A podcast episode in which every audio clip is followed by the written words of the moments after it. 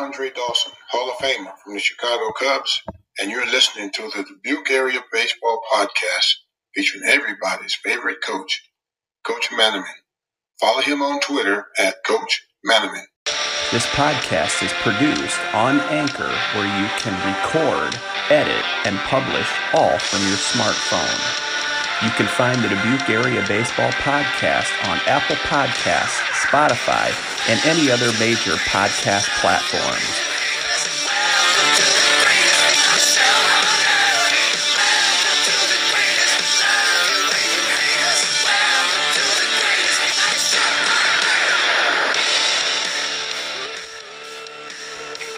Step into the batter's box.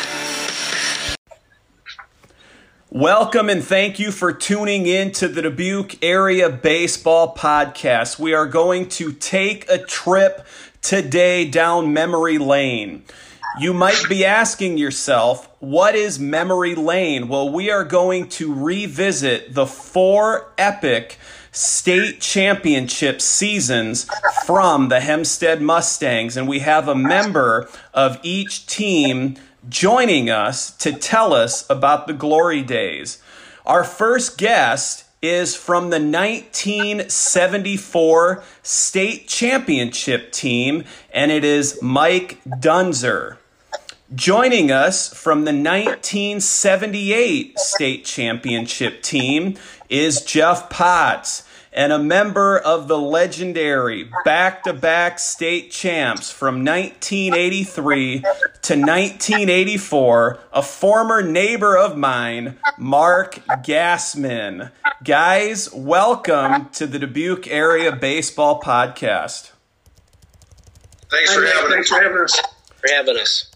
Now, guys, this was an audience-requested show, so hopefully your friends are older than I am, but hopefully they know what a podcast is. And hopefully you can explain that and provide a link to them so they can listen to this. But we're going to start off here. Now, Mike, when you think about your team from that 1974 state championship group, who were some of the stud players that were on your team? Well, there's the biggest stud of all, and a lot of people probably remember him, was Kevin Romberg. But he head and shoulders above everybody on the team. For the year, I still remember this. He batted for the year. I think he batted .508 for the season, and he never struck out his senior year. He never once struck out his senior year, had like 35 out of 36 stolen bases. And he was an athlete. I mean, he played basketball at Hempstead and I think he ran track, but mainly he was just running from other guys trying to get after him. Cause the thing about that crew of guys is, we all grew up, and Jeff, you remember this, we all played in that independent league at Holy Ghost. And that's where every one of them, I think, played in the independent league. And that's where the talent all came from. But Kevin Romberg was the head and shoulders, the leader of that team. Had started for Coach Cork at shortstop for 3 years. I think he played one or two games his sophomore year at shortstop, and then he got pulled up for 3 years for Coach Corr at shortstop. And he was an all-state player, went on to play college ball, was drafted by the Cleveland Indians, and actually got a cup of coffee with the Indians. I can remember games he played up in, against the Brewers up in Old County Stadium. And there's a whole bunch of backstories on that adventure too, with all his friends coming up from the North End and from the Holy Trinity area, because that's where he grew up on the Romberg Avenue area. And but there's guys like Jeff Merritt and Greg Merritt. Those guys, we had a bunch of juniors that year that started. I think there was only seniors that started. Were Kevin Romberg, Jeff Merritt, and Terry Townsend, who was our starting center fielder. And those guys were the three seniors. And then and plus we had, Mark Dean was a starting pitcher, a senior, and everybody else were all juniors that year. Because we had Greg Merritt started behind the plate. John Kaufman was a big old first baseman for us. He used to hit some towering drives. Even down in independent league, he used to on this. I think it's the South Field at Holy Ghost. He used to hit them up over those big old poplar trees that over the fence, the outfield fence down there. And I started at second. Terry McGinnis started at third. Jeff Merritt was out and left, Terry Townsend in center, and Gary Schultz was our right fielder. And then late in the year, he brought Coach Cork brought up Mike Delaney, who I think a lot of people know. He was a heck of a ball player, and actually went on and was very successful in fast-pitch softball, and played and got to play. I think he might have gotten to play in the Olympics with the USA softball team. He was that good, but we had, that was pretty much the core. And those guys it was a group of guys that they were just hard-nosed guys, kids. And it wasn't like we were big buddies or anything, but we all had, Coach Cork got us some, we played together, and it was fun to play. It's funny when you mention Kevin Romberg, because when I coached at Hempstead with Jeff Rapp, there would be balls that would be hit that nobody would ever have a chance of catching. And he would always say to me, Romberg would have caught that. And I said, what are you talking about? And he said that Coach Corr would always tell that to him whenever they coached together, that whenever there was a ball hit, whether it was in no man's land or up the middle or in the hole or even on the warning track in the outfield, if it fell, Coach Corr would always respond with, Romberg would have caught that. Now, Jeff, same question for you. Jeff Potts from the 1978 state championship team. Who were some of the stud players that were on that 1978 team? Well, I would say probably the person that comes to mind first was Mike Ehlers. He was our pitcher, our number one pitcher. He played first base when he didn't pitch. He was what I would refer to as a five-tool guy.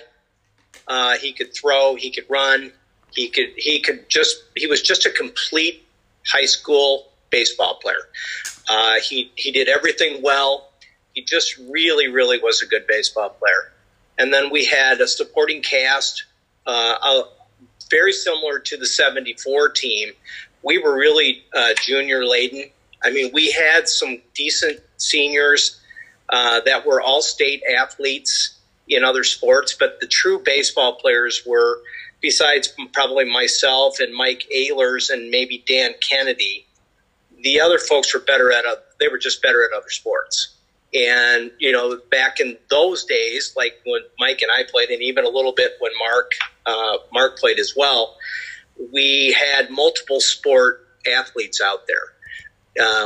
I don't think we had, it hadn't transitioned yet to the specialization, if you will. If you were a baseball player, you played baseball, basketball, you did basketball. We had just true athletes. And I had to laugh because I was thinking about what to say. And I know that we had 7 first-team all-state athletes on that championship team of 78, which you think about, they were football players, they were basketball players, they were baseball players. There was a track, first team all-state track participant, unbelievable amount of athletic ability. And, you know, you can go right down the list of all the juniors that played. But, you know, the core really was, I think, the seniors on that team, myself, Mike Ehlers, Dan Kennedy, really were the nucleus. And then we had guys like Marty Ball, Steve Schmidt, that were really, really role players, but, you know, very instrumental in us having success.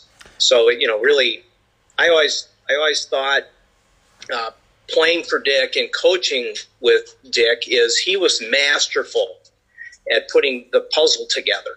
He had pieces that he just was able to do that very, very well. He had good athletes. and he knew how to get the best out of those athletes. And he had the baseball players in the right spot, right? I mean, he had the pitchers there, and he had the infielders that he needed, to the nucleus there. But he was masterful at putting that puzzle together.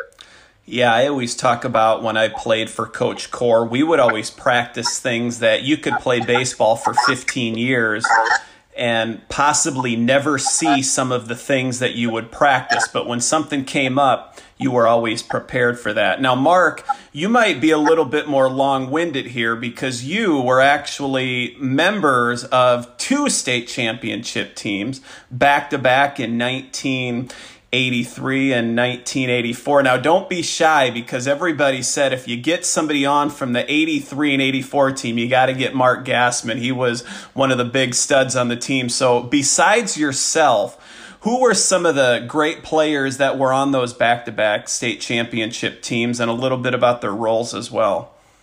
Yeah, I think that, like Jeff said, we had so many good athletes. One thing that's unique to our team, I really believe looking at our team, especially from 84, we looked at us position by position. We had college-level baseball players at each position. Now, all of them decided to play college baseball. Some went on to play college football or other sports, but position by position. So we're fortunate to have two first-team All-State players in Russ Ruby and myself. Tom Potts was second-team All-State, which is pretty unique to have three players on your team at that high level in the All-State awards.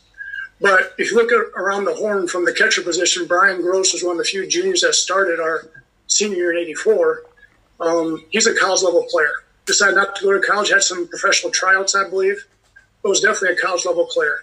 First base, Pat Manders, over a 300 hitter, played at University of Dubuque. Tom Potts, second-team All-State, hit 380, played at UNI, and then come back and playing at University of Dubuque. I played shortstop and pitched. Jim Arneson was an All-American junior college quarterback at Ellsworth, broke all kinds of records, and was a Division I scholarship quarterback at Missouri, and things just didn't work out for him there. And then you go to the outfield, Brian McDermott, hit over 300, had great speed, threw the ball well, played good defense. He knew he wanted to go to school at Iowa.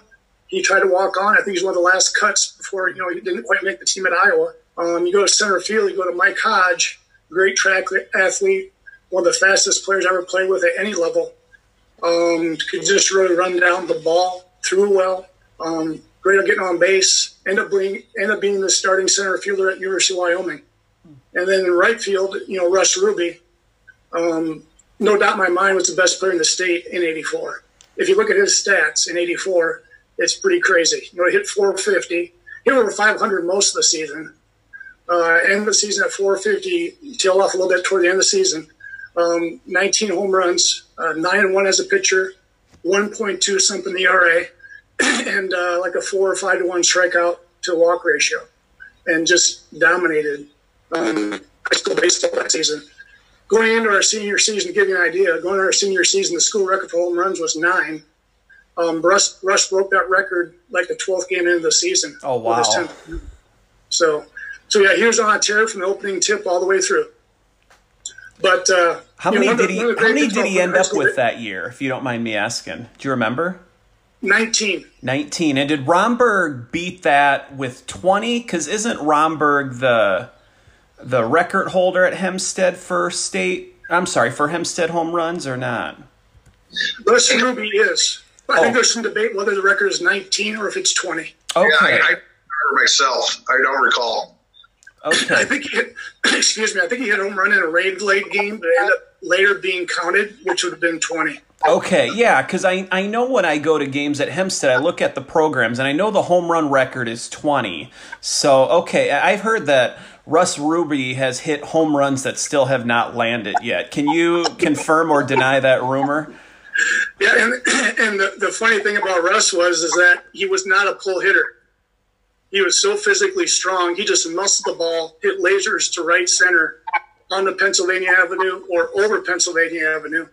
And I think, all the years I played with and against Russ, I saw him pull the ball for a home run maybe 2 or 3 times ever. But just so physically strong, hitting line drives that are still going up as they cleared the fence in right center field at Hempstead. Yeah, and this was before that large fence, and that fence in right center, a power alley, you think, I don't even think it's 300 feet out there, but not to take anything away from him at all. Either of you guys, before we move on to our next question, have anything to add? Did you happen to forget anybody you feel needs to be mentioned? Mike, Jeff, Mark, anybody? I'd be remiss if I didn't mention the pitchers we had, because like Jeff said, Coach Corr was instrumental in, he knew how to put the puzzle together. And we had a group of pitchers, Mark Dean, who won the state championship game for us. Joe Spinoso was a junior right-hander for us, and Tim Nimmers was a left-handed junior for us. Those three guys were the workhorses for us that year. Compared to Jeff's and Mark's years, we only actually played 30 ball games all year. I think at that time there was only two classes, so we had to win 6 or 7 ball games just to get to the, I think it was 5 ball games just to get to the they only had a 4-team state tournament.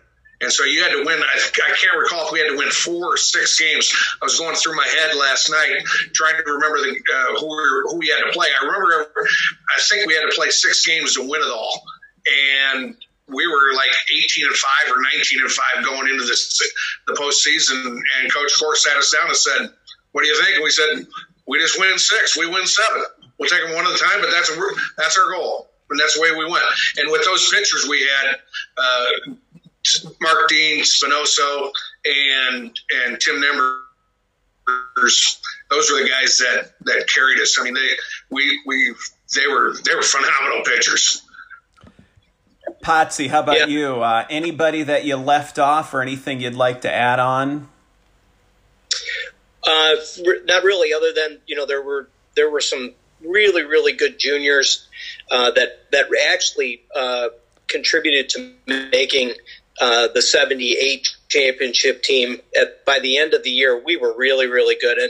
And I always thought that the development of the pitchers, Tim Carlson, Mark Merritt, that was the catalyst to us becoming a really, really good team, because we were great when Mike pitched. But when Mike didn't pitch, we just basically had to out-hit people. And that's generally what happened until about the middle of the conference season in 78 is when those 2 young kids really, really threw the ball well and were really the difference maker as we got down the line. Because as Mike alluded to, there were only 2 classes when we played. And I guess I don't really remember when they switched over to 3 and 4A and all of that, but we were 2A, and we had to play, I believe it was 6 games, Mike. You had to play 4 games to get down to Marshalltown, and then you had to win 2 at Marshalltown to be the state champs. And so you needed depth, and you needed some timely hitting, and that's where we really came through in 78 with the timely hitting. Mark, how about you? Anybody that you left off the list or anybody that popped up that you want to recognize before we move on? Yeah, I mean, there's some key role players that Dick would plug into spots. Coach Corr, like Jeff mentioned earlier, and Mike, this does a great job of plugging people into spots to make them successful. So when Russ Ruby pitched, Marty Rundy played right field. In the state championship game, 84, he made a great catch to basically save the game, to help us win that game. Jeff Rowan would play shortstop when I pitched. And Jeff had some great plays at the state tournament also. So Dick did a great job of moving people around to have the best success, put people in position to have success. That's one of the best things he did as a coach, I believe. And all those individuals knew their role, and they just played to the best of their ability. And the rest of the team just kept pushing everybody to get better and expect a lot of each other. So there's no slackers on those teams. Like Mike said earlier, we all play against each other independently, and the competition started there. And then when you play together, you just had to step it up in order to get points. It's great hearing these stories, and it's great hearing some of these names, because I coached many of these players' children. at Hempstead. And Mark, I believe you mentioned a Hodge, and he was one of the fastest players in the state. Well, I had his son, who was one of the fastest players in the state at the time, come in and steal a base for us in a tournament game, and he didn't know the signs. I was coaching first base. Coach Rapp was on third. And he goes, "What's the steal sign?" I said, "I don't know, just go right now." And he took off and then ended up winning the game for us there. Now, when you guys have talked about the landscape of how the classes were back then, now in Iowa, I think of the Iowa City West as a powerhouse, Cedar Rapids Kennedy as a powerhouse.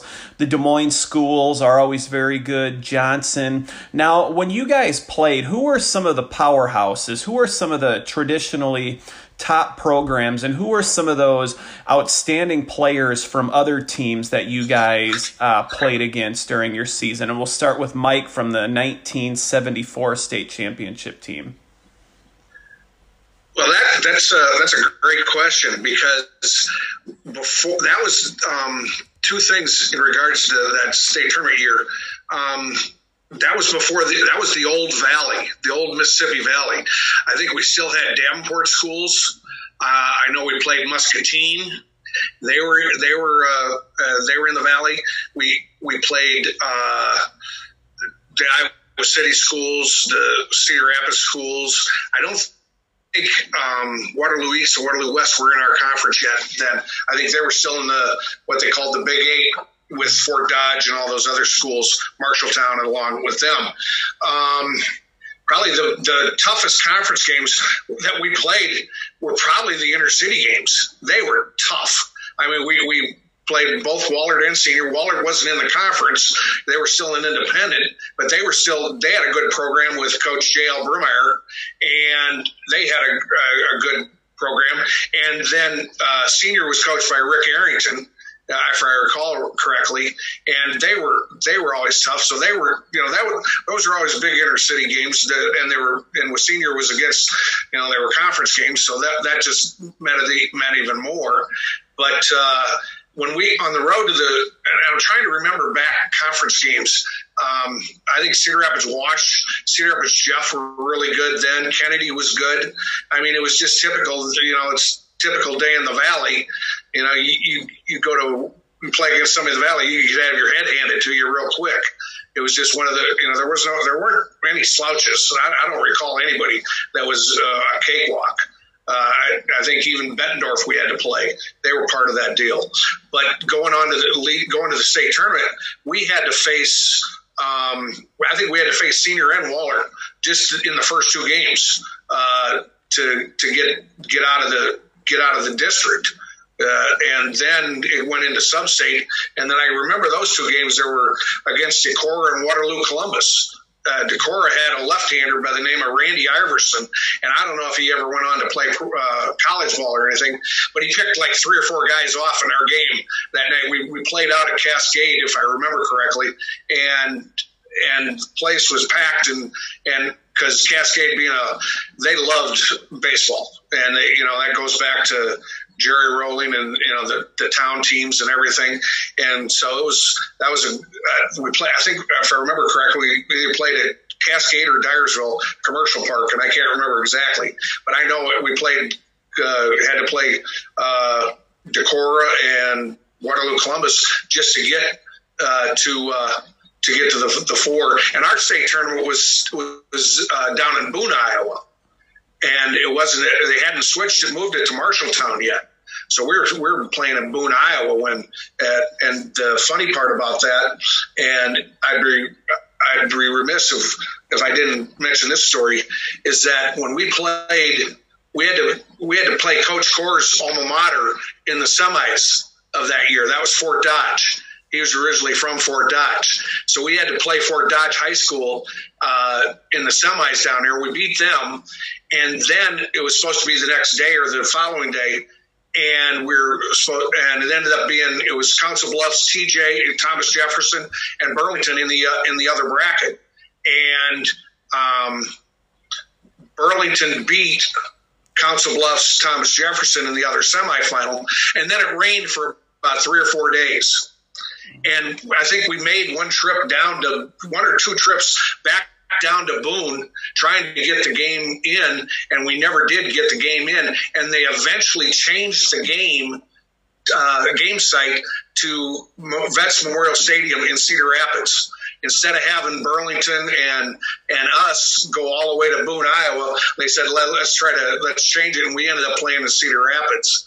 And if it wouldn't have been for that game change, the site change, we would have got beat.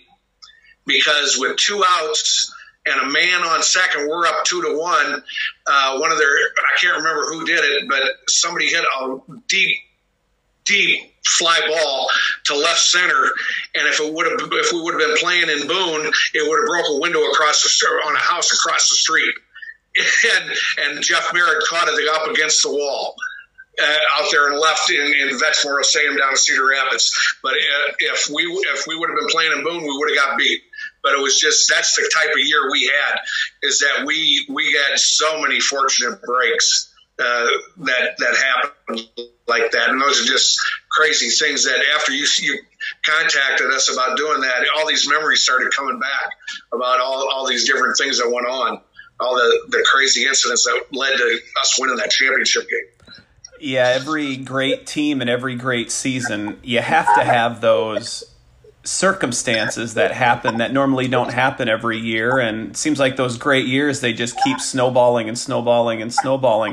Now, Jeff Potts of the 1978 state championship teams, were the powerhouses pretty much the same as in 74 with what Mike said, or did he leave any out? And who were some of the, if you can remember, some of the star players that you guys had to face from other teams?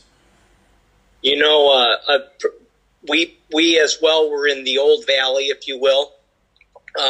So I always remember in my 3 years of playing on the varsity in 76, 77, and 78, the Kennedy teams were extremely good. Mm-hmm. I remember my first at bat in the Mississippi Valley was against Kennedy, and Chuck Johnson, who was an Iowa recruit, he threw 3 pitches past me. I didn't even see him, I don't think. And I went back into the dugout, and I thought to myself, if this is how it's going to be, I'm in a lot of trouble. As you get a little more experience as we move through, Kennedy always had a good team.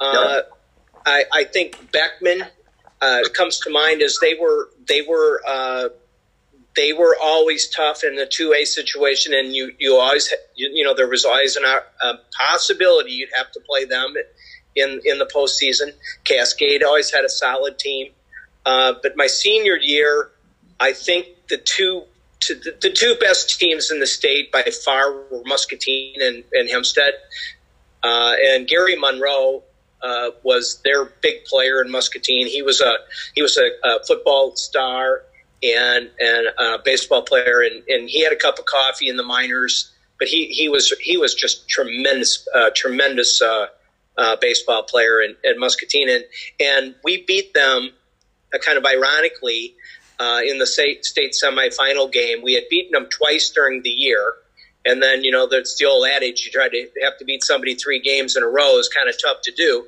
And so lo and behold, we play all the games, we beat all the people, we get down to Marshalltown, and the first game is against Muscatine. So fortunate enough to beat them, and then we played Emmitsburg in the state championship game. And I think what happened in that state championship game was we just basically jumped on them, and I don't think they knew what hit them in the first inning. We just we scored 2 or 3 runs, and the ball was hit so hard off their big pitcher that it wasn't easy, I shouldn't say, but it was never really it was a 8-3 game. It wasn't a nail biter by any stretch of the imagination, like Mike talked about. But I do remember Senior being very good, and the fact is in 77 they went to the state tournament, and they had beat us in a game down at Petracas. I believe it was 3-2, and that was unfortunate because the 77 team was really good as well. Senior always put out a good baseball team. Wahlert was down a little bit in my years at Hempstead. Solid baseball teams, but just not nearly as good as Senior and Hempstead were. But I think if you go back and you look, Kennedy and maybe Muscatine and Washington were the best teams for that stretch of years that I was there. Yeah. Now, Mark, you have 2 years to cover from 1983 and 1984. Who were some of the powerhouses? And I mean, you're 10 years out from when Mike played. Were some of the powerhouses still the same? And who were some of those stud players that you came across from other teams? Yeah, so in 83, 84, our biggest rival in the conference for sure was Cedar Rapids Kennedy. So our junior year, we went down to Kennedy and took a pounding. Our number one and number two pitchers, Russ Ruby, and I both got pounded and hit around hard and got swept in a doubleheader. They were loaded. Good hitting, good pitching, a couple of ace pitchers, and back then that's what it took. If you had two pitchers that were really good, you could go a long ways. You didn't have the pitch counts you have nowadays. So you could ride those two horses a long way.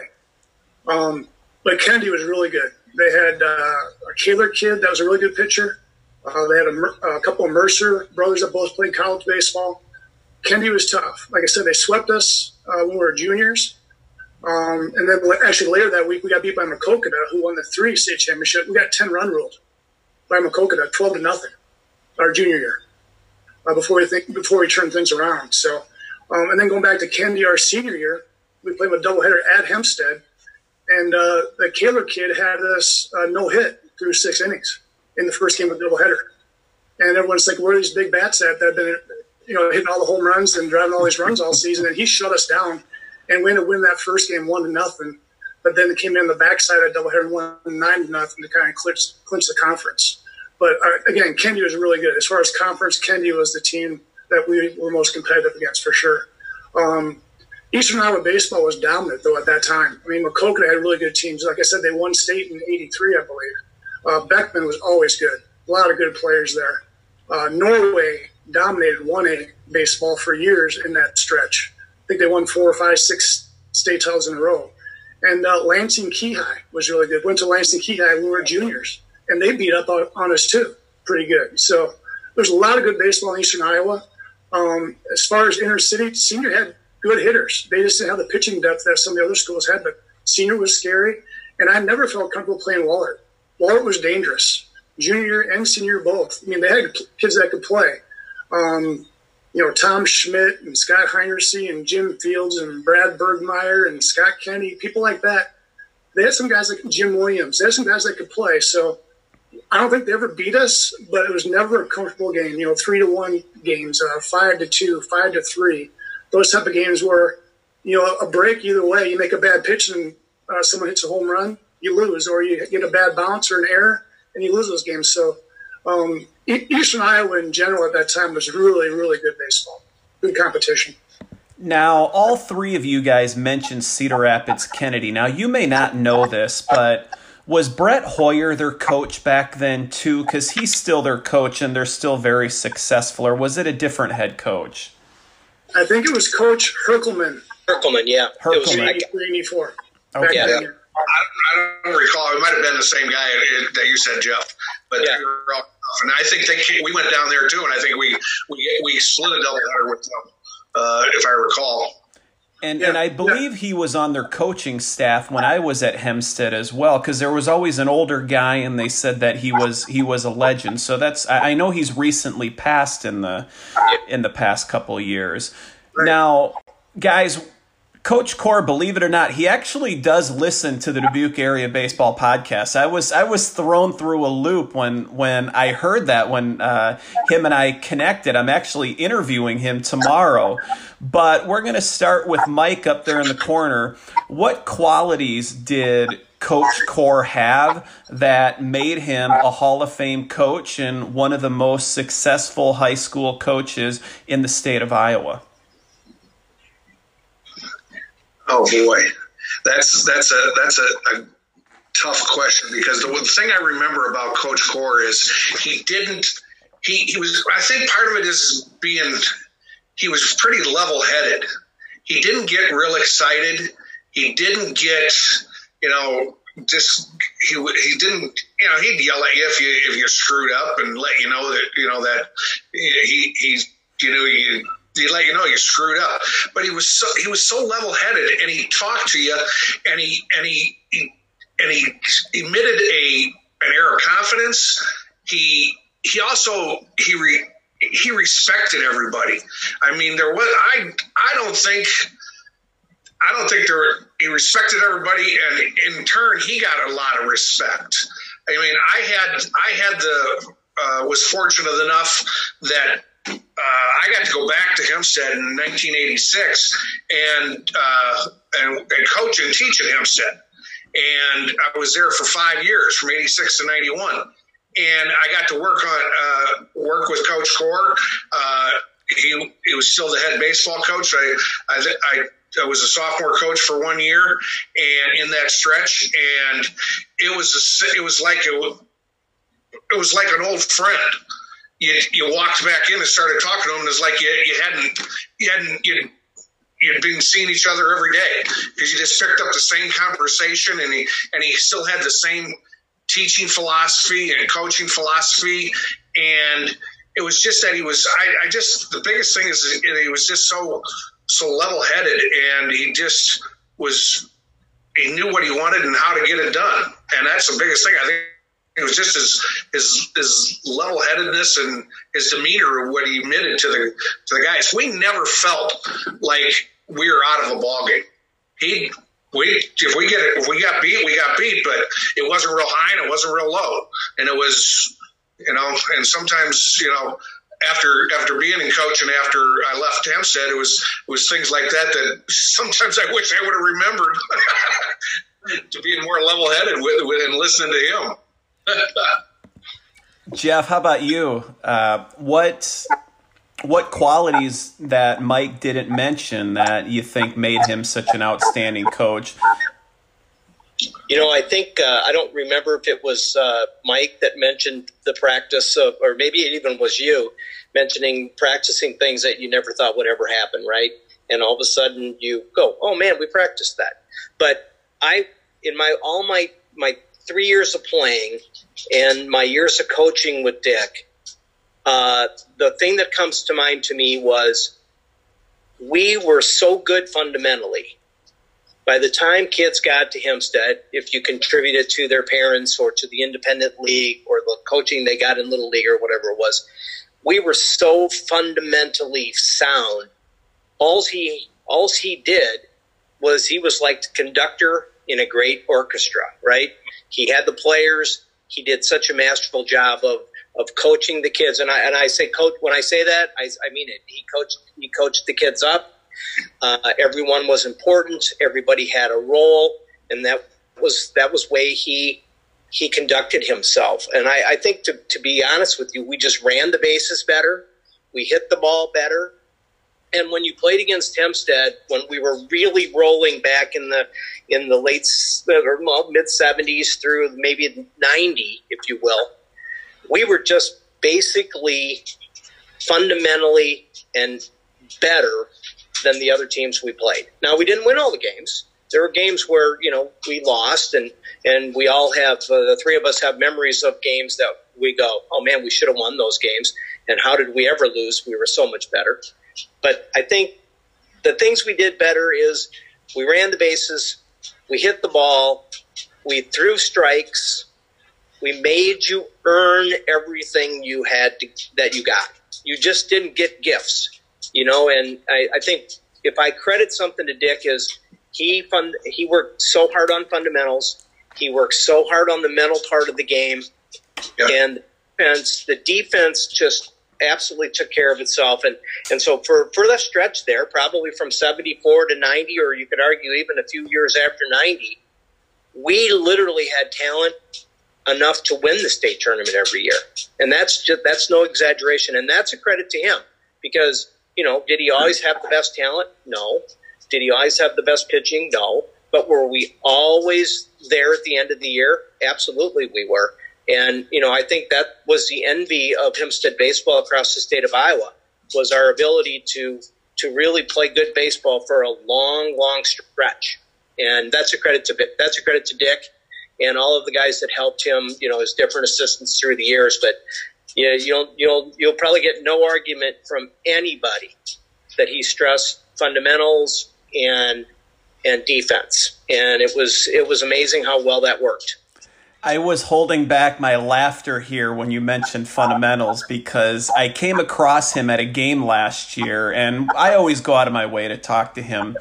And I said, "How are the teams looking this year? What can you tell me about this upcoming year?" And he goes, "Nick, it drives me crazy because nobody teaches fundamentals anymore." He goes, "I was just here yesterday, and Hempstead hosted the number 10 team in the state. And Hempstead 10 run them one game and 15 run them another game." And he said they had no idea where to go. They had no idea what a double cut was. They had no idea the right fielder needed to back up first base on a pickoff move. And I just sat back and let him talk. And I shared with him that I agree with you. And, you know, me coaching for 18 years, I mean, we always stress fundamentals, and I thought of all the lessons that I learned from him that I wanted to incorporate into my practices and my game strategies. Now, Mark, you have it tough because Mike and Jeff talked a lot of great things about Coach Corr. I'm sure there's a couple that you can come up with. What qualities did you notice in him that made him a Hall of Fame coach? Yeah, so a lot of the same things that Mike and Jeff talked about for sure, just that calming presence, that quiet confidence, always even-keeled, that just portrayed to the rest of the team and kind of kept everyone in check. I thought he was a great judge of talent. He knew where to put guys in the right spots to be successful. A lot of coaches aren't really that great at doing that. They don't realize, you know, who needs to bat third in this lineup, who needs to bat fourth, who's my best center fielder. Those are things that are really hard to nail down, I think, for some coaches. But Dick had a knack of putting the people in the right spots to have success.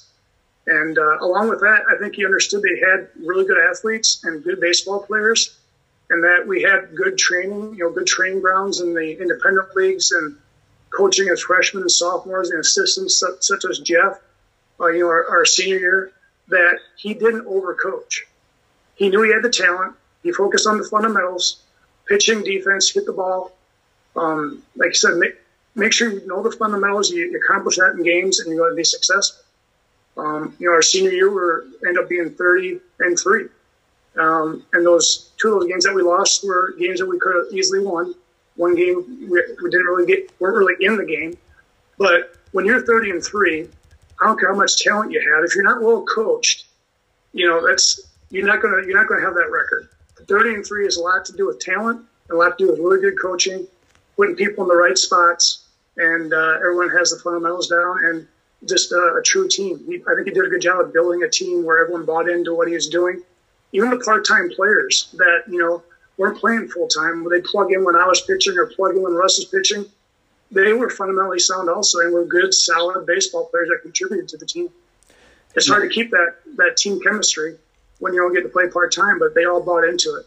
And that's a real knack as a coach to have that situation. It is, and I almost think that's an era thing now where if you're at a school and you're not starting right off the bat, the first thing you do is you look to transfer, or you can't. It's always somebody else's fault. But I played for him his last year in 1999, and you were right about him really not showing emotion. I believe it was you, Mark, that sent me some pictures, and just seeing how big of a smile he had when he was being carried off the field, that brought back some memories because I can remember in 1999, he invited everybody over to his house, ordered pizza and pop for everybody, and we watched the All-Star game. But the reason why he invited us over to his house is because we were tied for the conference lead. I believe it was with Cedar Rapids, Kennedy. And we had just either split or gotten swept, and we pretty much saw the conference just go out from underneath us because Kennedy was playing a team that wasn't very good. And Kennedy ended up getting swept. And we ended up winning the conference. And TV crews came over and the newspapers showed up, and we were just all going crazy. And that was a side of him that I've never seen. But it brought back that memory, Mark, when you sent those photos to me. Now, guys, I will make sure that he listens to this. I know Coach Corr is a very special man to me, not only as a coach, but as an educator and just an overall great person. If you would like to say something sentimental to him or thank him, now is your time. Mike, we'll start with you. What would you like to say to Coach Corr? And the more emotional you get, the better the ratings are. that might not be too hard to do, because he's got a special, always has had a special place in my heart, and if he doesn't know it, Coach, you've been a mentor to me. I was fortunate enough to go, like I said, from 86 to 90 when I got into teaching and coaching.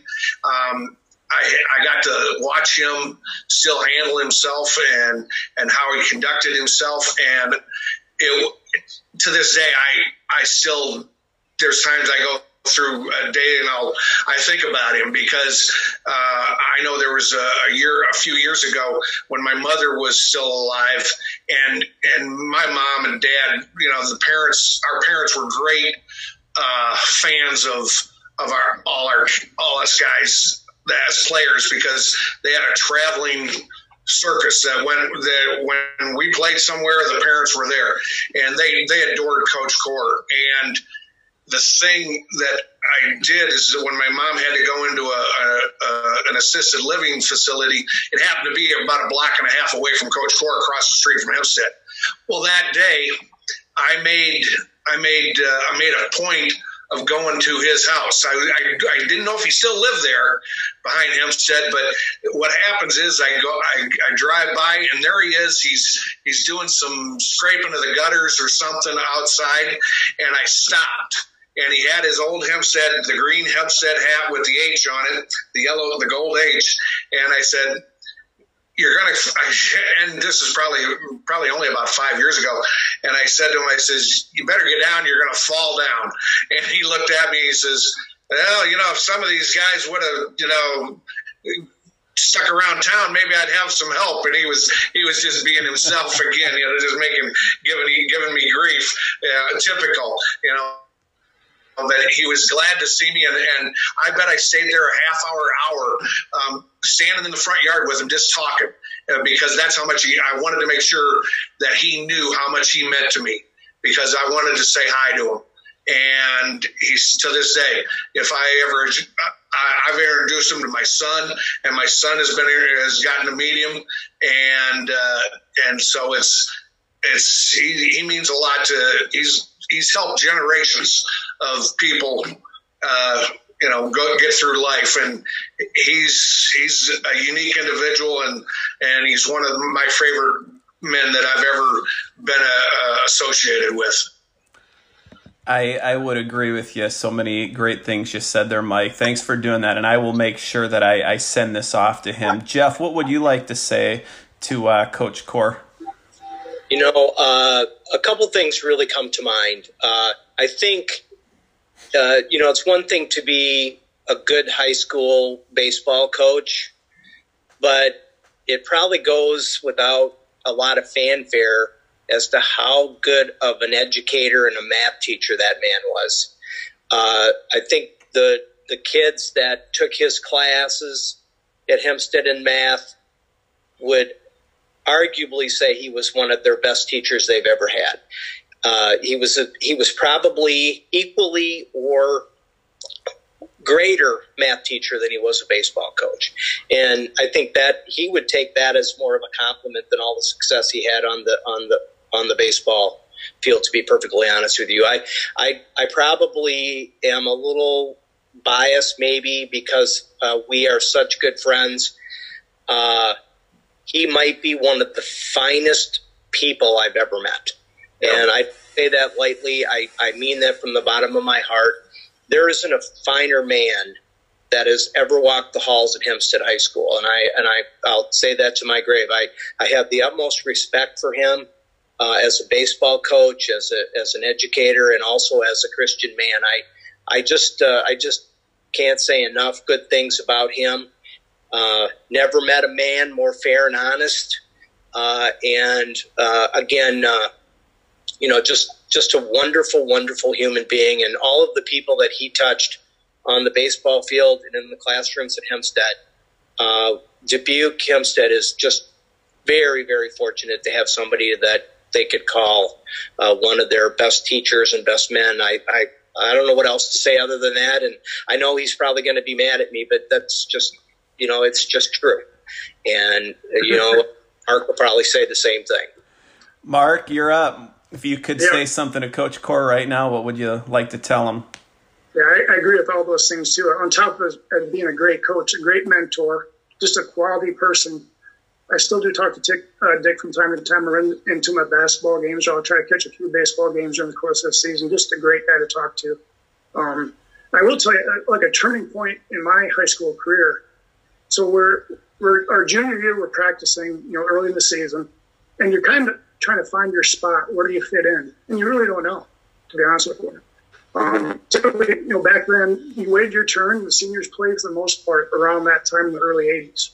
You waited your turn, you play as a senior. So I remember what after practice, Coach Cork came over to me and said, "Mark, do you know how good you can be?" I'm like, "I don't really know." He said, "You can be one heck of a baseball player." And that's all it took. We realized that, he's right. And I think I can be. And up until that time, I actually had more focus on basketball. And because of that conversation and the fact that he believed in me, I decided to focus more on baseball. That's the direction I need to go. So it really helped me. And the fact that I was able to play college baseball, play on two state championship teams, and a short stint professional baseball. So he's a big part of that, for sure. Thanks for sharing all of your stories, guys. A man that has definitely touched the lives of many. Now, I want to ask you real quick. I've been to the state tournament as a player and as a coach. I've never made it to the state championship game. So, Mike, Jeff, and Mark, what are the nerves like when you're in that state championship game? Mike? It's still, I can still remember it. It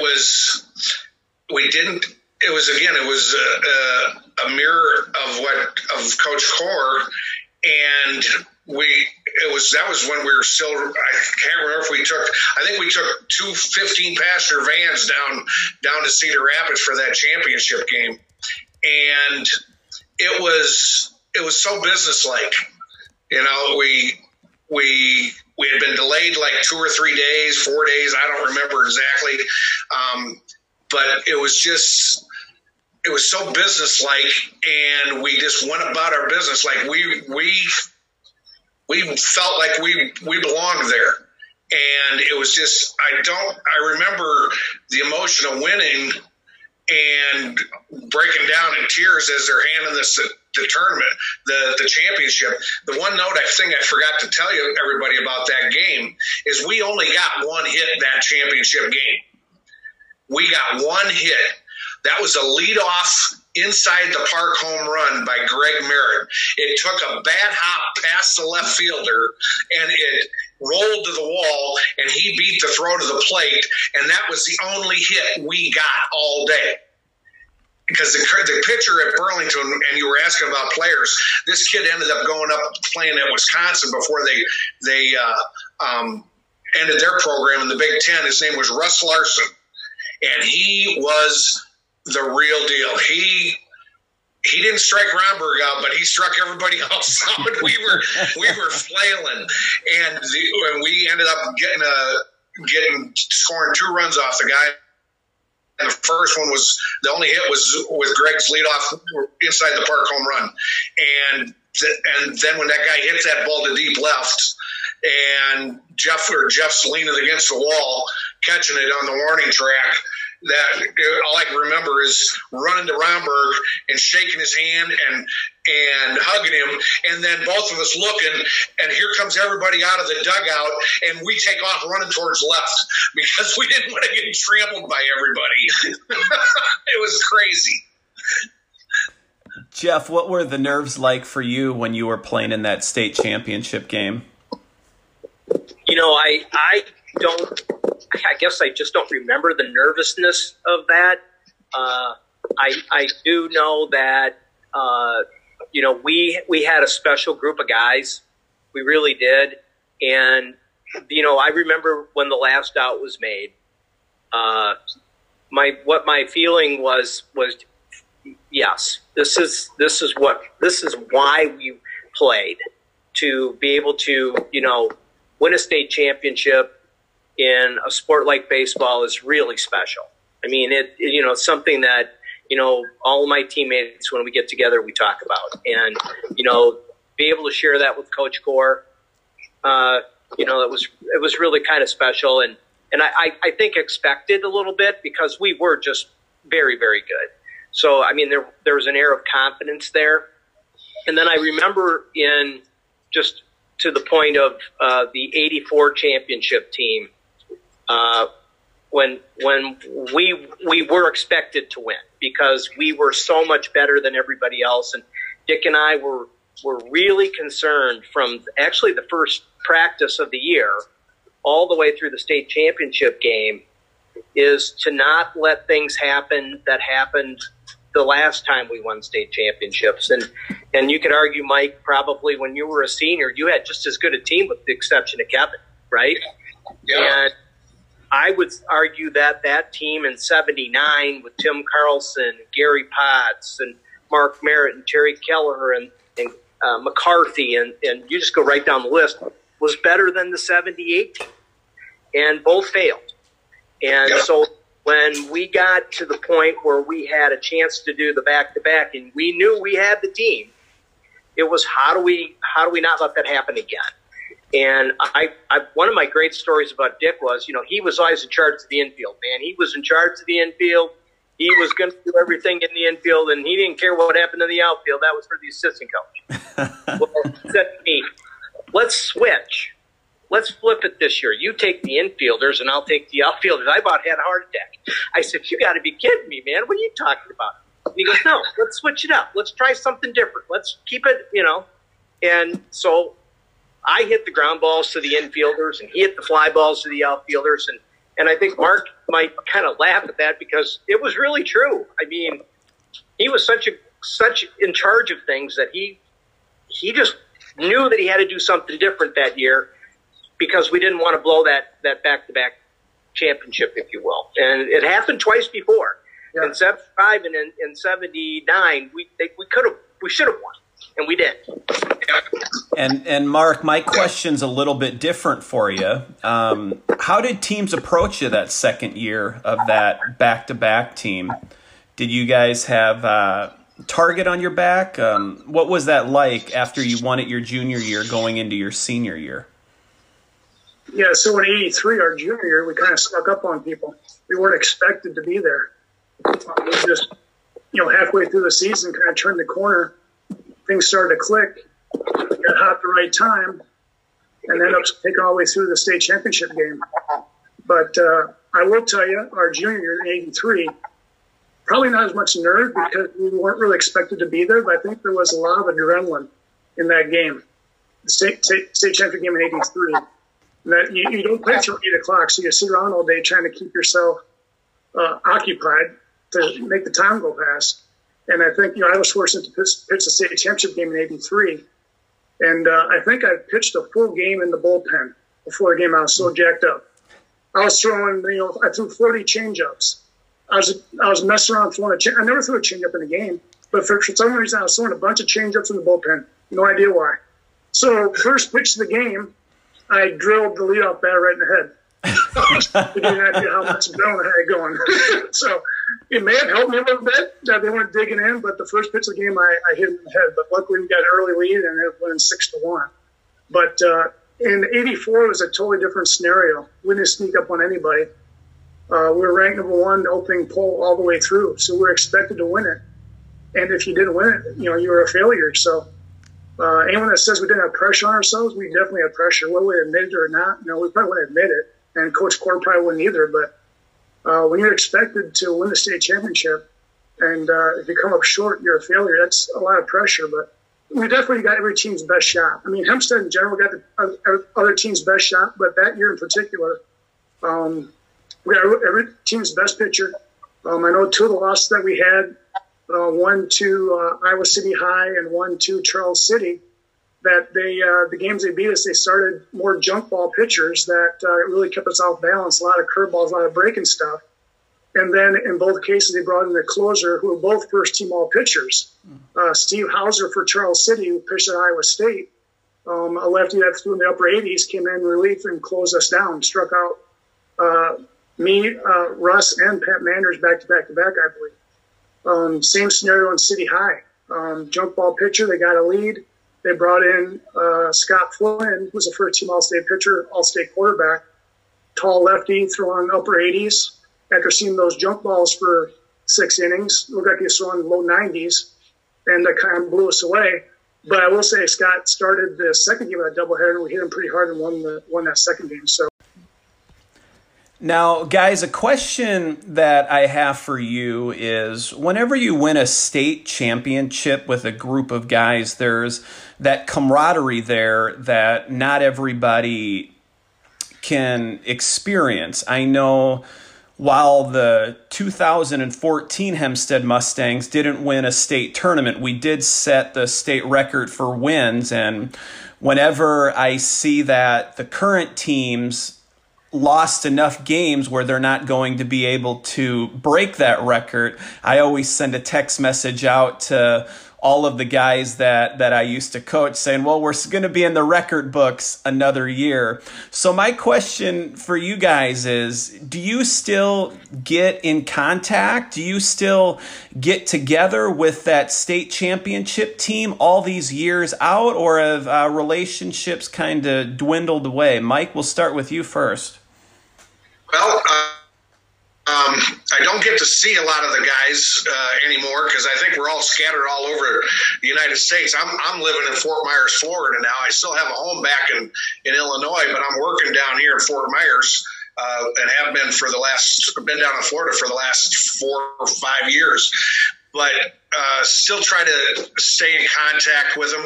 One thing, and Jeff and Gass, you might remember this, Ronnie Breitbach, when Coach Corr retired, Ronnie got all the. Did he get all the teams that made it to the state tournament? And he played out there at Derby Grange, and that was one of the few times we had enough guys to come back from that team, our '74 team. Not all of them made it back, but it was still great to see everybody, and it was like we never missed a beat. We tried to get the lineup as close as what we could with the guys we had to what the original lineup was, because I can still remember what the lineup was. I mean, I was batting 8th and 9th all year because we had all those studs up in front, and that's just the way it was. But it was so funny. We tried to mimic the lineup, and I think part of the reason we were so successful in that tournament, Gass, I don't know about you, Jeff, I'm not sure about you either, but when we were, that was one of the first years of the jugs machine, and we loved it because we put that thing out there, and Coach Corr would just be feeding us and say, crank it up, and then he'd set it up for curveballs and he'd throw that. But it was we lived off that machine, and going back to that tournament, we had so much fun is because I think the younger teams hadn't hit off that jugs machine as much as we did. It felt like we were more used to it, and because they were used to seeing live batting practice, and we said, hell with it, just put the jugs out there and we'll take quick batting practice. And we had more fun that day out there out in Derby Grange Road with Ronnie Breitbach out there. But seeing all those guys, it was like they would never miss a beat. we were still giving each other the raspberries and making crap out of each other, and just, you know, everything was all that we're joking with them, and it was just a great time. And I wish we could get more together, but I haven't seen a lot of those guys in a while now, so it's been a few years. Jeff, how about you? Any of the 1978 guys still get together, still communicate with each other on occasion? Oh, sure. We probably were lucky to have a lot of my teammates and classmates be able to stick around the area. I know I see Dan Kennedy all the time, Terry Kelleher, who was a junior on that team. I'm good friends with Mark Merritt. I talk to him regularly over Facebook and back and forth jabbing each other. And I see Mike Ehlers from time to time. I used to see Mike a lot more when we used to work out at the Y together, but for some reason we're not doing that. We don't see each other as much. But I think probably continue to play baseball with those guys from that year and years after that in the pro baseball realm, if you will. I know Mike Denzer and Kenny Newhouse were really instrumental in getting our Dubuque baseball back together, because I think the semi-pro baseball in Dubuque had kind of gone away for a little bit, and then they tried to get it back. And I know the bunch of the Hempstead guys started the Blues, and then Mike and Kenny started the Merchants back up, and so there was a lot of us that played baseball together for years after we left high school and after we left that state championship team, and actually played long enough so that we got Mark played. And so you're looking at three guys here that played it with some semi-pro baseball, not on the same team maybe. Mike and I did, and Mark, I think I was maybe done when you started playing. Yeah. So we get together. I see the guys all the time, and it's just great to reminisce and talk about the good baseball that we played when we were younger. Mark, are you still in contact with any of the guys get together? I know you're not in Dubuque anymore.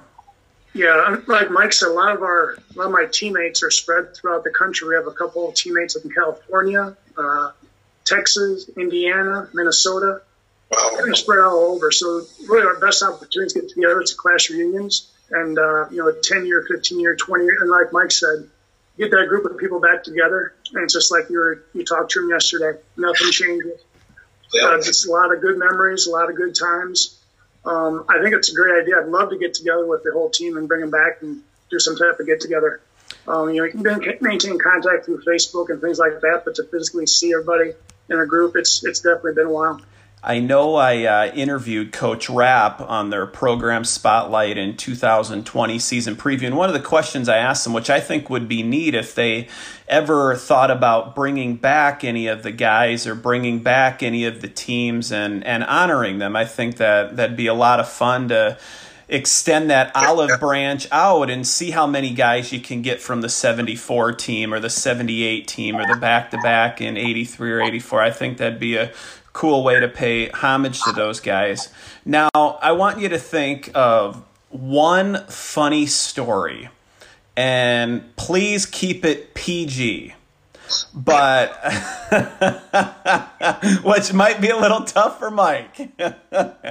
But if you could take us either in the clubhouse or in the locker room or in the dugout or on the bus, what is one story that you think is probably the funniest story that happened from that season, or maybe even with the same group of guys years later? Go ahead, Mike. Holy smokes. There's a bunch of them, and I'm trying to and I don't want to get anybody in trouble. Probably it was with Kevin. Kevin was, we called him, I think this is, him and Coach Cork being together for 3 years. Kevin was definitely the leader of the team, and his, when he gets excited or you start in a discussion with him, he he'd talk really fast, and he almost sounded like he was talking Spanish. And so we nicknamed him the Puerto Rican because he spoke so fast, and he would get going. And if we ever wanted to get him going, we just call him, just shush, Puerto Rican, and he'd just get madder than heck. And the one thing he hated to do, he had this one quirk, and this is probably the best story that I can tell. It's PG. If you went up and touched him, he had to touch you back. So you were always playing tag with him. He had to have the last, instead of having the last word, he had to have the last touch.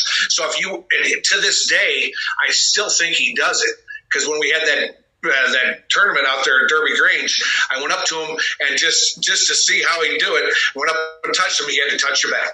You have to go touch him, he'll touch you back. He's got to have the last touch, and it drives him nuts. You can touch him and run, and he'd chase you. It was one of the craziest things. It was just one of his quirks, but it's one of the things I remember the most about that year, because he tried to get away from guys that tried to get away from him. They never got away from him ever. He always got the last touch.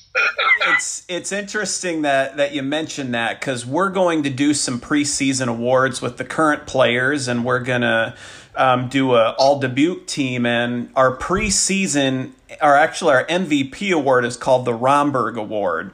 And when I was researching him, he was named one of Men's Fitness most superstitious athletes during his time period, which we did not connect on this. So thanks for sharing that. Now, Potsy, keep it PG here. And maybe even go PG-13 if you'd like. I can't give that to Mike because I don't know where he would go with that. But a memorable, funny story from your time. I got a great Kevin Romberg story. So he was 4 years ahead of me. You know, I came in as a freshman. He went out in 74. And so he went to Lewis. Had an incredible career at Lewis University over in Romeoville. 4 years, fast forward to 4 years, I go over there, and I'm going to the first practice, and everybody knows about Hempstead in Dubuque because of Romberg. And so a couple of the older upperclassmen came up to me, and they wanted to know, did they really name a street after Kevin Romberg in Dubuque? I started laughing because, you know, he must have told them. He was so famous that they named the street after him. And it was in, you know, and you couldn't deny it because it was in the phone book, right? Romberg Avenue.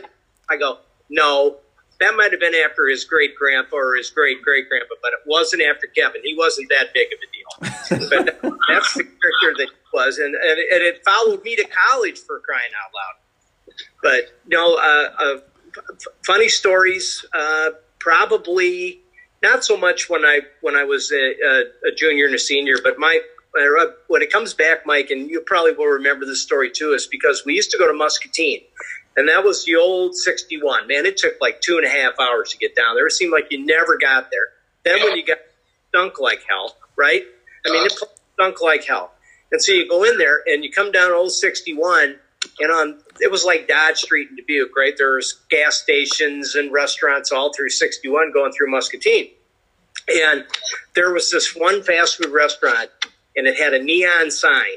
And root beer and sandwiches ran together on the neon sign. And I'll never forget Joe Spinoso, just after Cork. He wanted to stop there after the game to get a root beer sandwich. He had never had a root beer sandwich his entire life. He wanted root beer sandwich. And, you know, back then, Coach Cork was afraid to let anybody off the bus because you never knew what was going to happen with him. I mean, we had kind of a reputation, didn't we, Mike? You know, kind of a reputation. We got off the bus. You never knew what the hell was going to happen, right? So he limited us to McDonald's, and that was it. So he relented Spinoso to let us off. Do you remember? I'll never forget. We get off of the bus, and we all go into that little root beer sandwich restaurant. Trying to get it was actually comical, and you could put the terror in Cora's eyes when he let us off. I mean, it was I Yeah, but Joe was just adamant. The whole doubleheader. We're going to stop for those Ripper sandwiches, right, Coach? We're going to stop. So finally, we stopped on the way out of town. Oh my God, that was just. I forgot all about that. Ripper sandwiches. That's a new one for me. I didn't know there was such a thing. Well, I didn't know either. But boy, oh boy, it was relentless. And so he gave in, and we did. He stopped. We didn't get any Ripper sandwiches. No, Joe Spinoso, because that's just. Joe Spinoso was one talented individual. And, Mike, with Joe, he was one of the few guys that I ever remember that pitched off the top of the rubber. You remember? Yeah. He never, people got their bikes down in there or whatever. He pitched off the top of the rubber, and it drove Dick Cork crazy. Yeah. Just crazy. And he could really throw without, using that rubber to his advantage. I mean, the guy could really bring it. Yeah. But he pitched off the top of the rubber. It was just wild. Yeah. Oh, God. Now, Mark, same question for you. What would be one story that is just absolutely hilarious that you feel you need to share? Well, there's a lot of funny stories from that group of players from high school all the way back to independent league. So one topic that comes up over and over and over again as the years go by is the legend of Russ Ruby. Everyone asked me, tell me how good was Russ Ruby? It's never ending. If I had $100 times asked that question, I'd be a millionaire. How good was he? Tell me about him. So people that didn't see him play, yet you have to realize he was a man when he was in junior high. He just dominated people in every sport. He was a great basketball player. In junior high, he averaged over 40 points a game. Played varsity baseball as a freshman. But one of the biggest benefits to me was getting to high school, so I didn't have to play against Russ anymore. I could play with him because he was dangerous to play with when we were younger. He was so much bigger and stronger than everybody that pitching, of course, from the 55-foot rubber, he was throwing mid to maybe high 80s as an eighth grader, and when he let go of the ball, he's probably 45 feet from you. And as a hitter, when you're pitching to him, and I'm pitching from a 55-foot rubber, and he's hitting lasers back at you. I remember I was pitching against him down at independent league, and Pete Hinkles was our coach for the Brewers, and I was pitching, and I threw a fastball on the outside corner to Russ, and Russ hit a laser back at me. It hit me right to the right of the cup region and put me to my knees, direct shot. And I remember Pete Hinkles coming out and saying, Mark, are you okay? I'm like, I have no idea. I can't feel anything from my waist down. But I'm serious. He was dangerous to play against when you're in junior high because he was so physically strong, threw so hard and could hit the ball so hard that it was a blessing to get to high school when you didn't have to play against him anymore to actually play with the guy. Question for you, Mark. Do you still have the seam marks still there today? No. Luckily, they're gone. Well, that's good to hear. Yeah, the next day, my whole right thigh was bruised all the way down to my knee. Yeah. Oh. So luckily, no permanent damage.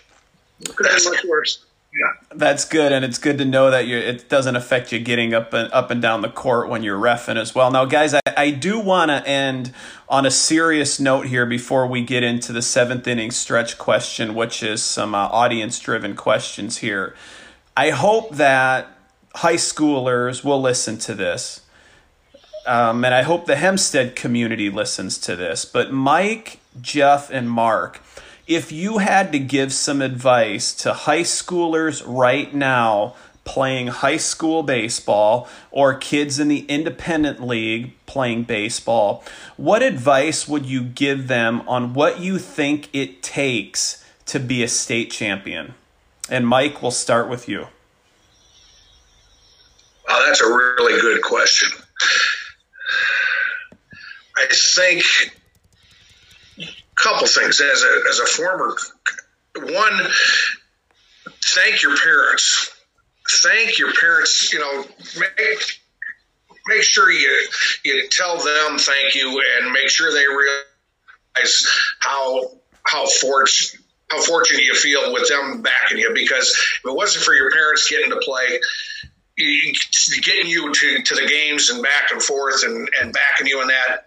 that is probably one of the that's a huge thing, is make sure you thank your parents and thank your family for following you. The other thing is, and Jeff, you kind of alluded to this earlier in our in all our talking this afternoon, is, to be honest with you, I think play other sports. Don't. I've become after coaching basketball and seeing all us guys that we played in high school, at the college level. I coached college baseball as well. I liked the athletes. Athletes, I think if they're a more rounded athlete, I think a baseball player is probably hitting a round ball with a round stick and hitting it square is probably the toughest thing in the world to do.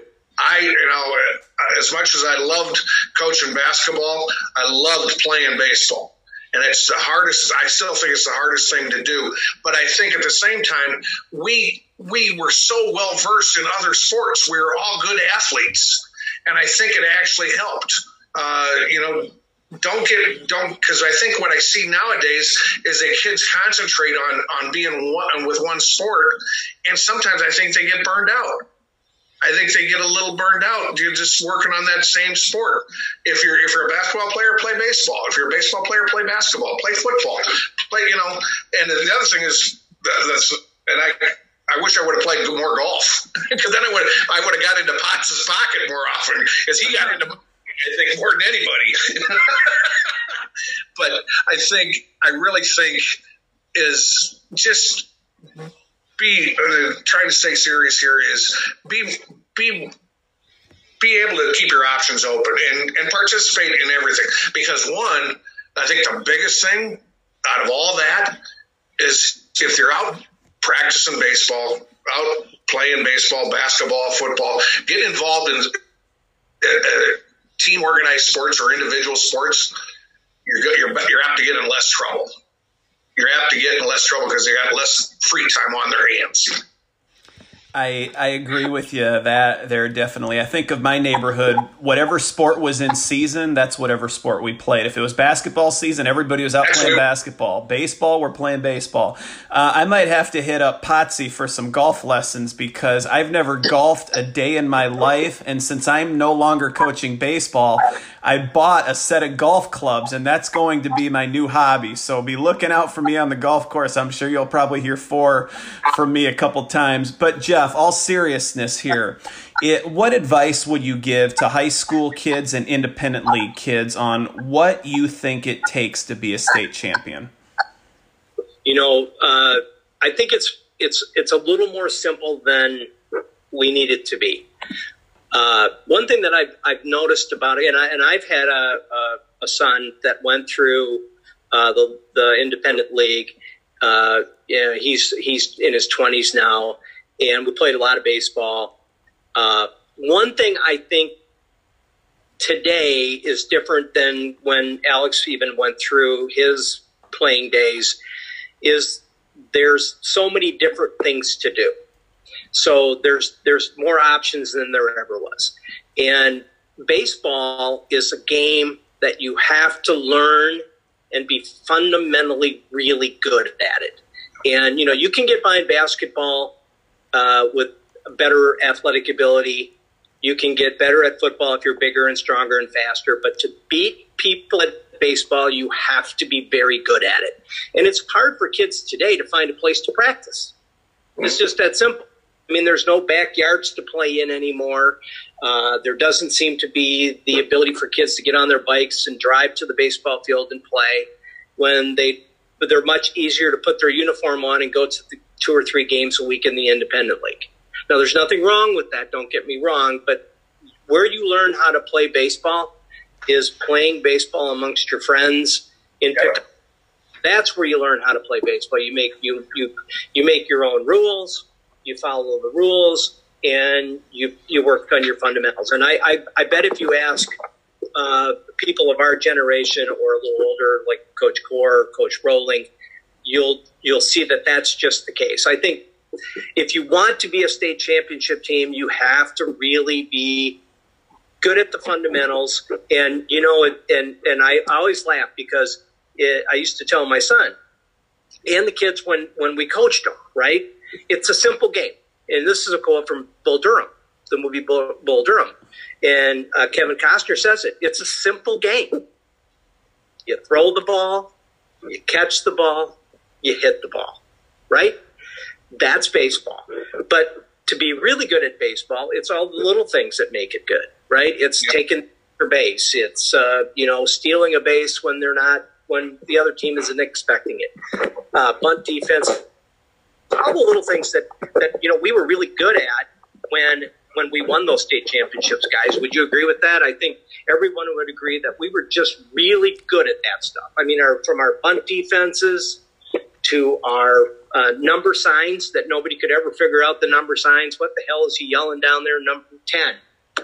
10. Everybody's looking around like, what 10, And, so I think all those little things that, you really need to watch baseball. How many kids today sit down and actually watch a 9-inning baseball game on TV? Yeah, not many. Very, yeah. And I'm telling you, when Mike and you and I, and even probably Mark, when you ran home after school to get to watch that Cubs game, you fast as you could so you could get that Cubs game so you could watch the game. You learned baseball by watching it, right? Mm-hmm. It's just playing euchre or any other card game. You learn by playing and watching. Yeah. And I think that missing from today's game, they go and. I always used to say, my dad used to say, well, Alex is not practicing. He should be out there practicing more. And I said, Dad, he plays 5 or 6 games a week. When he's done playing baseball, he don't want to practice baseball. He's done. Yeah. That's kind of what's gone, And I can tell you, this is a good story. When I went to Hempstead and I was a freshman, that was the first baseball uniform I ever put on. Mm. All those years down at the Independent League in blue jeans and a T-shirt. Yeah. Had the same hat. Yeah. So all about, that game was big, man. The game was big. Now the game is just another thing that my parents are taking me to. Yeah. If I could do one thing for kids, if I could give them one bit of advice, I know as painful as it might be, you got to watch the game. Watch the game. Learn from the people. And that's one thing that I think's gone. I mean, I really do think they're sitting down and watching a full 9-inning game. It might even be painful for me now, because it's kind of slow and it takes a long time. But that's how you learn. You learn. And Mark alluded to it earlier. When you were a junior at Hempstead, you watched the seniors play. That's how it worked. And that was the tradition. And Dick always gave the seniors, to his credit, an opportunity, and if there was a junior that was better, then they stepped in. But for the most part, if you were a junior, you watched for a year. Yeah. And you learned how it went. And then you stepped in when you were a senior, and I think that year over year really was contributed to a lot of success that we had at Hempstead. Thanks. But I think that the lack of not watching the game has really gone away. That's been a one thing I think is a changed, if you will. Thanks for sharing that, Jeff. I 100% agree with you on watching baseball and participating and practicing baseball as well. Mark, what do you think it takes to be a state champion? What advice would you give high school kids and independent league or little league kids listening to this right now? Yeah, first off, I agree with Mike that I think it's important to play other sports. Those state championship teams, most every player played other sports, whether it be basketball, football, track athletes. I think playing other sports really helps you become a better all-around athlete and will help you in baseball. Also, I think it's important to be coachable. There's a lot of good coaching opportunities in Dubuque, great training available in Dubuque. Take advantage of it. If you're serious about being a really good baseball player and want to play on a state championship team, take advantage of the time you have and the resources that are available in Dubuque. There's great resources to improve your game. Also, be a good teammate. Not only be self-driven, but actually help motivate other friends and other teammates to better themselves too. That's one of the things I think we did a really good job of on our state championship teams, was that we were driven not only to push ourselves, but to push others and make everyone up their game, basically, if they wanted to play. There's constant competition, but no jealousy, just constant competition to everyone to step up their game and be a better player. I'd say if you're serious about being a better player, you want to play on a top-level team, you need to set goals for yourself. You need to develop a plan, how you're going to reach those goals, and then work your butt off. It takes work. If you're willing to put the work in and you've got the talent, you've got the opportunities for coaching and training, take advantage of it because time goes fast, and before you know it, you'll be 30 years removed from your high school days, like me, 30 years plus. And you wonder how fast that time went, too, how that happened. You're exactly right. We just had Eric Munson on as a guest, former Major League Baseball player, and his advice was you got to be ready to work and you got to get ready to be bored because you're going to be doing a lot of drills and a lot of things that aren't the most exciting aspects of the game but truly do make you a better player. I'd like to thank Mike Dunstner and Jeff Potts and Mark Gassman for joining me. Our last section that we're going to do now is called the seventh inning stretch, where we did have a couple of audience-driven questions. So stick around for that. Next is our seventh inning stretch segment of the podcast, which is audience-driven questions. Sit back and enjoy.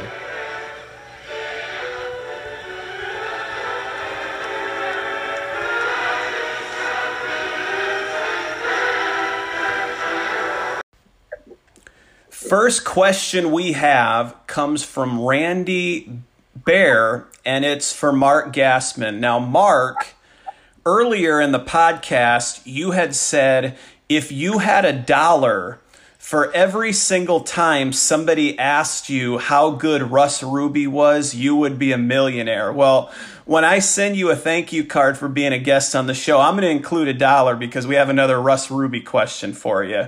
And it said, how far did you ever see Russ Ruby hit a baseball? So if you could tell us the story, give us an estimate on maybe the furthest baseball you've ever seen him hit. There's no doubt in my mind I've seen him hit the ball over 450 feet, maybe 475. If they ever measured the second fence at Hempstead, that was always our goal in batting practice, if someone could clear the second fence. I know in several practices, Russ cleared that second fence. So no doubt in my mind, 450, pushing 475, I would say. Wow, and I know Jeff Rapp and myself, we saw Western Dubuque player Nate Rambler hit the roof of one of those houses in a game before. That's quite a shot. Now, the last question of the seventh inning stretch is from Joe Murray, catcher, 1999. I played with Joe. And his question is, did you ever hear Coach Cork swear or accidentally slip a bad word? Mike? No, I know there was times with our team that he was thinking it, but I can probably swear on a stack of Bibles. I never heard him swear because even when coaching with him, he never. No, I don't think he ever did. Jeff Potts, how about you? Have you ever heard Coach Cork accidentally swear? Never. In all of my times around him, no, I don't remember it. I'm sure he was thinking it from time to time, but never did it come out of his mouth that I can remember. Gas, I feel that after spending an hour and a half with you, I can call you that. Go ahead, Mark Gassman, ever? I can honestly tell you I cannot recall a time that Coach Cork swore. Can't recall it. I can tell you we're gonna end this on a funny note here. I am 150% sure he never swore because my group of friends had Coach Cork as the head sophomore football coach at Hempstead. And one time a referee made a poor call on a clip that cost them the game-winning touchdown at the time, and Coach Cork called him a turkey. So anybody that calls somebody a turkey, I can tell you they've never sworn. And also I made the final out in 1999 to send us – actually not made. I caught the final out. And I know it was hit to me, a fly ball on the infield, and I called for it at first base. And he put his head down, and the dugout claims, I'm not sure if they're just giving me a hard time, but he said, please, somebody call it besides him. And I took charge. I was filling in for a guy. I was the backup first baseman who had blown his hamstring out during that game. But I would like to thank Mike Dunstner from the 1974 state championship team for joining us, and Jeffrey Potts from the 1978 state championship team from Hempstead, and back-to-back state champions 1983 and 1984 from Hempstead, Mark Gassman. Guys, thank you for taking the time out to tell us about the golden days, the good old days, and for sharing some of those memories. If you're ever back in town, please, let's get together and let's have a coffee or two and catch up. Does that sound good? You can count on it. Right on, yeah, Nick, give me a call if you want some golf lessons. Believe me, I will call you way too many times. You should not have opened that can of worms. Thanks, guys, and thank you for listening in. We really appreciate that. We know when we hear Mariano Rivera's music in the background, the podcast is coming to an end, just like the game did when he entered. Stick around for closing time.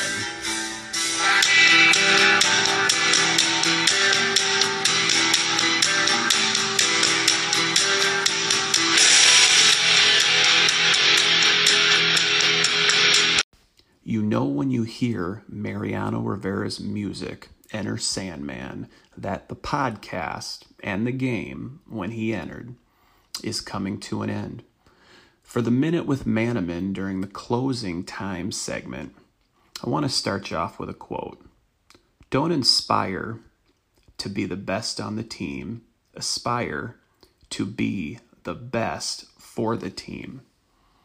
Think in today's society, when we're given adversity, instead of learning from it and getting better, we play the blame game.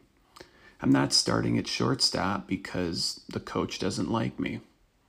I didn't get that promotion because my boss played favorites with the person that he gave it to. Now, the podcast just had Mike and Jeff and Mark, three guys from four state championship teams. And they talked about how there were role players on the team. There were juniors and underclassmen who sat, learned the game, learned the program, and waited for their opportunity. Some of them never got that opportunity until they were a senior. Some of them, when the senior struggled and failed, jumped right in and made the most of that opportunity. They didn't transfer. They didn't blame. They took it as a life lesson, and they learned. They battled through that adversity, and they got better. And ultimately, it led to four state championships for Hempstead High School. So when adversity hits your life, learn, grow, and don't make that same mistake again. And just like that, 6-4-3, we're out of here. Post-game show is brought to you by... Christ, I can't find it. The hell with it.